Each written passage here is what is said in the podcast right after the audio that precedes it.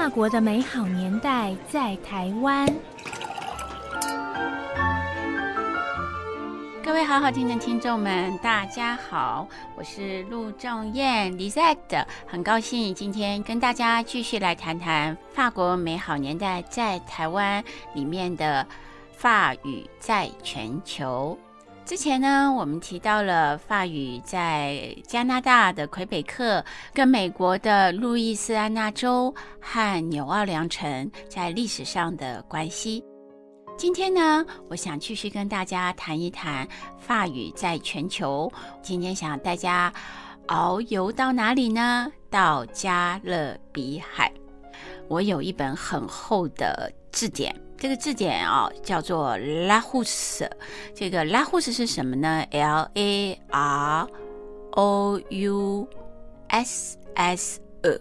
Larousse 是专门出版字典的，叫小的字典叫 Petit Larousse。厚厚的那种就叫做拉胡斯，那个拉胡斯大字典里面啊，我我记得我小时候，因为我七岁就开始学法文嘛，所以我就很喜欢地图，所以我常常就会去翻一些国家的名称，然后呢，我就会翻到很详细的法语地图。所以呢，我今天想跟大家提到的，今天当我展开这本拉胡斯地图，我看到了加勒比海。加勒比海有好多好多的小岛或者是群岛，在这些岛里面呢，就会看到有些地理名称，它后面会有个括号，括号会有 FR 点，或者会有 EU 点。好，从这些括号里面的这个意思，就是说这个地方是属于哪一个国家的领土。比方说，我们今天打疫苗。台湾的话，最后面一定是 T W，那法国的话就是 F R，所以像这样子的一个缩写呢，是很容易的让我们知道说它原来是属于什么国家的。所以呢，今天在加勒比海，我们可以看到有一个地方叫做 Guadeloupe，还有一个地方叫做 Martinique，这两个岛。的后面都有这个挂号，后面有 FR 点。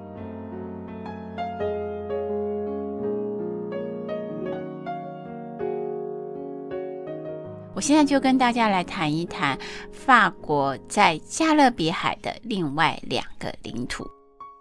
大家应该记得之前我有跟大家提到说，法国有几个海外省，那些海外省他们是同时也是大区。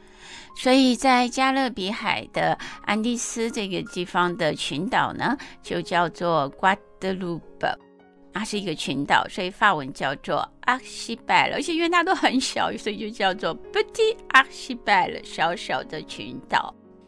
我们来谈谈瓜德鲁群岛的历史，它是怎么被发现的？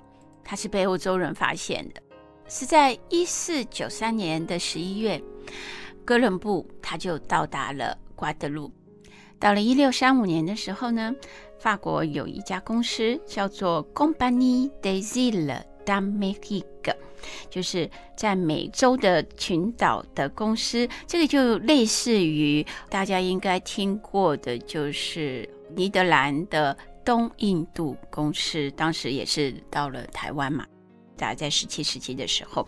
所以呢，这家公司是在一六三五年的时候成立的。那他们的角色是什么呢？他们的角色就是要把他们法国在海外的这个岛啊，就就是这个加勒比海的这个岛屿啊的行政作业是由他们来掌管的。所以法国在海外的扩充，尤其是在加勒比海啊小安第斯群岛这一个这个区块呢，就是由这家公司来负责法国在海外殖民的一些相关事务。所以他们的角色其实是很重要的。另外一个法国在加勒比海的大区也是省，它的省的编号是九百七十二号，它的名字叫做拉马蒂尼克 （M A R T I N I Q U E）。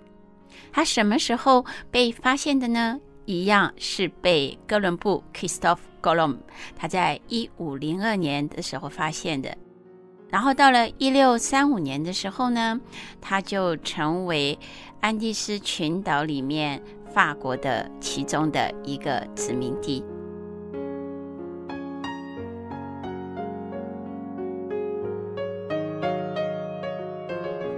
现在想跟大家再继续来浏览一下我这本拉胡斯地图上面美洲部分的法国的领土。我们来到了南美洲，在巴西的亚马逊河的上方有一个法国的海外大区，也是海外的省，叫做 Guyana 怎么拼呢？G U Y A N E，然后呢，一样的，在这个字典上面有一个括号，里面有一个 F R 点，它是临大西洋。La Guyane 呢，是法国在海外面积最大的大区和省。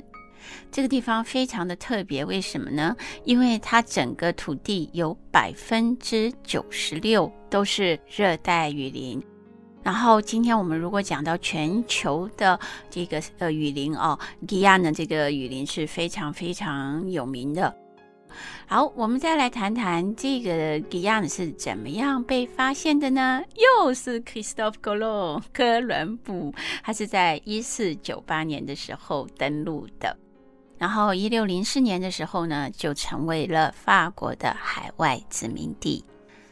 谈完了法国在历史上，他们在加勒比海的群岛，还有在南美洲的殖民地，后来都变成了法国现在的领土。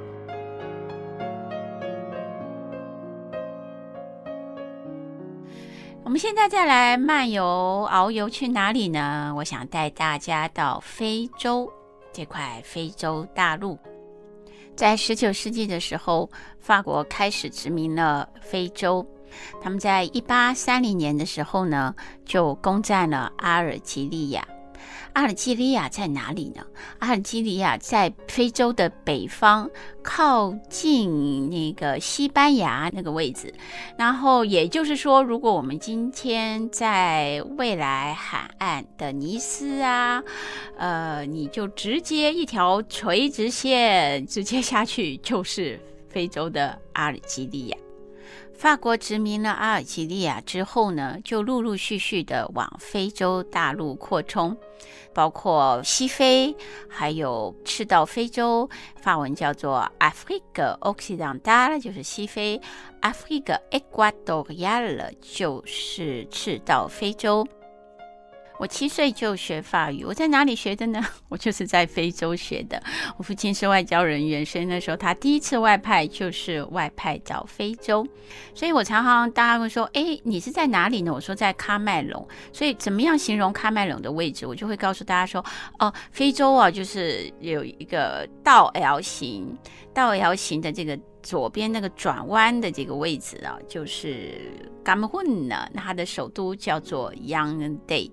所以我七岁的时候，那时候很小，我第一次到非洲大陆的时候，我还记得哦，就是我们先坐飞机坐到罗马，再从罗马转机，我们转机就飞过了一片大大的雨林，因为我在飞机上，我就透过窗户往下看，真的是看不到边际的。一 个绿油油的一片非洲大陆的那个雨林，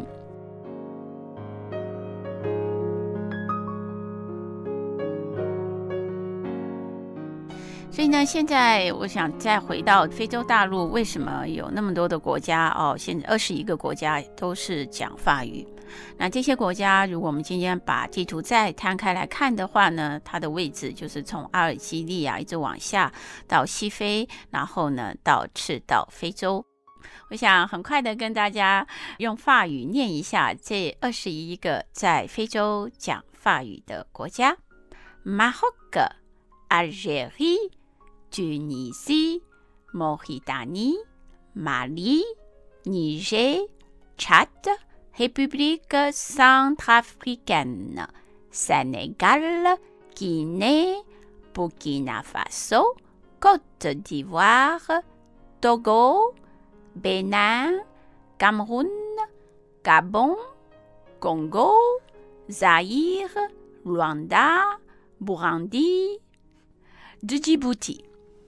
亲爱的听众们，你们一定会说啊，Lisette，你念的这些都是法语哎，我们怎么听得懂呢？可是事实上，如果你们刚刚有仔细听，是不是有发现有几个音是我们翻成中文之后呢，还是可以认得出来了？除了有一个叫 Côte d'Ivoire，Ivoire 就是象牙海岸，还有另外一个不是音译的哦，就是 République Centrafricaine 的，那个就是中非。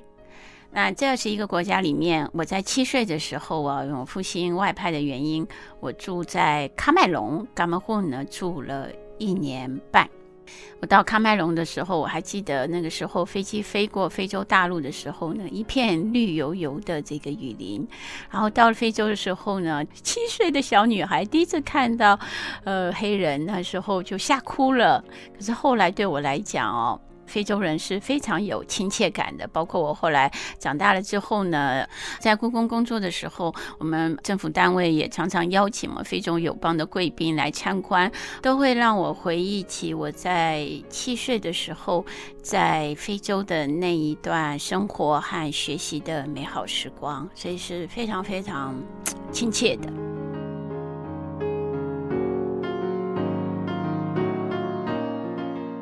在非洲哦，法国还有两个海外的大区和省。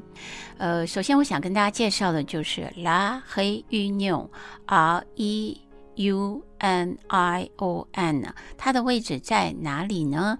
它在印度洋的西南方。它在历史上面哦，差不多在十七世纪中叶的时候，法国的第五个王朝，也就是波旁王朝，当时波旁王朝其实就已经有所谓的奴隶制度。那当时也有一个叫做 Compagnie Française des Indes 的，我讲大了呃，一样啊，就是像呃，尼德兰的东印度公司，他们就在那里管理这个岛。然后到了一七一零年的时候呢，这个法国的殖民地就变成了种植咖啡的场域。然后后来呢，法国国王到了一七六零年的时候呢，又在那边开始下令要种植什么呢？就是蔗糖。所以这个岛很有意思哦，它跟那个农业产品，比方咖啡啊，或者是蔗糖啊、甘蔗哦有关系。可是它同时呢，从一开始，甚至到了一八四八年的时候呢，它还是变成了奴隶的伤心地。所以谈到这个岛哦，就可以知道它在历史上的一个背景。那现在它是法国的一个省哦，从一九四六年开始的。法国在非洲的另外一个岛哦，就是他们的大区跟省叫做马约特 （M A Y O T T E），中文叫做马约特岛。它的位置在哪里呢？它的位置就是在非洲这个大陆右下角，大家应该有印象，有一个很大的岛叫做马达加斯加，就是马达加斯加岛的西北方。那它什么时候变成法国的领土呢？它是在一八四一年的时候呢，法国跟一个苏丹王所买的。马约特一直到了二零一一年的时候呢，它才正式成为了法国的大区和省，所以它的省的编号是一百零一号，所以呢，各位亲爱的听众朋友们，刚刚所介绍的黑云用岛跟马约的岛这两个都是法国在非洲的海外的大区和省。那之前呢，我跟大家介绍了，就是呃，另外三个法国在海外的岛，跟南美大陆的，在加勒比海，还有在南美洲，这样子就给大家一个很完整的法国在海外的五个大区和省的面貌。那今天就是介绍到这里，谢谢大家。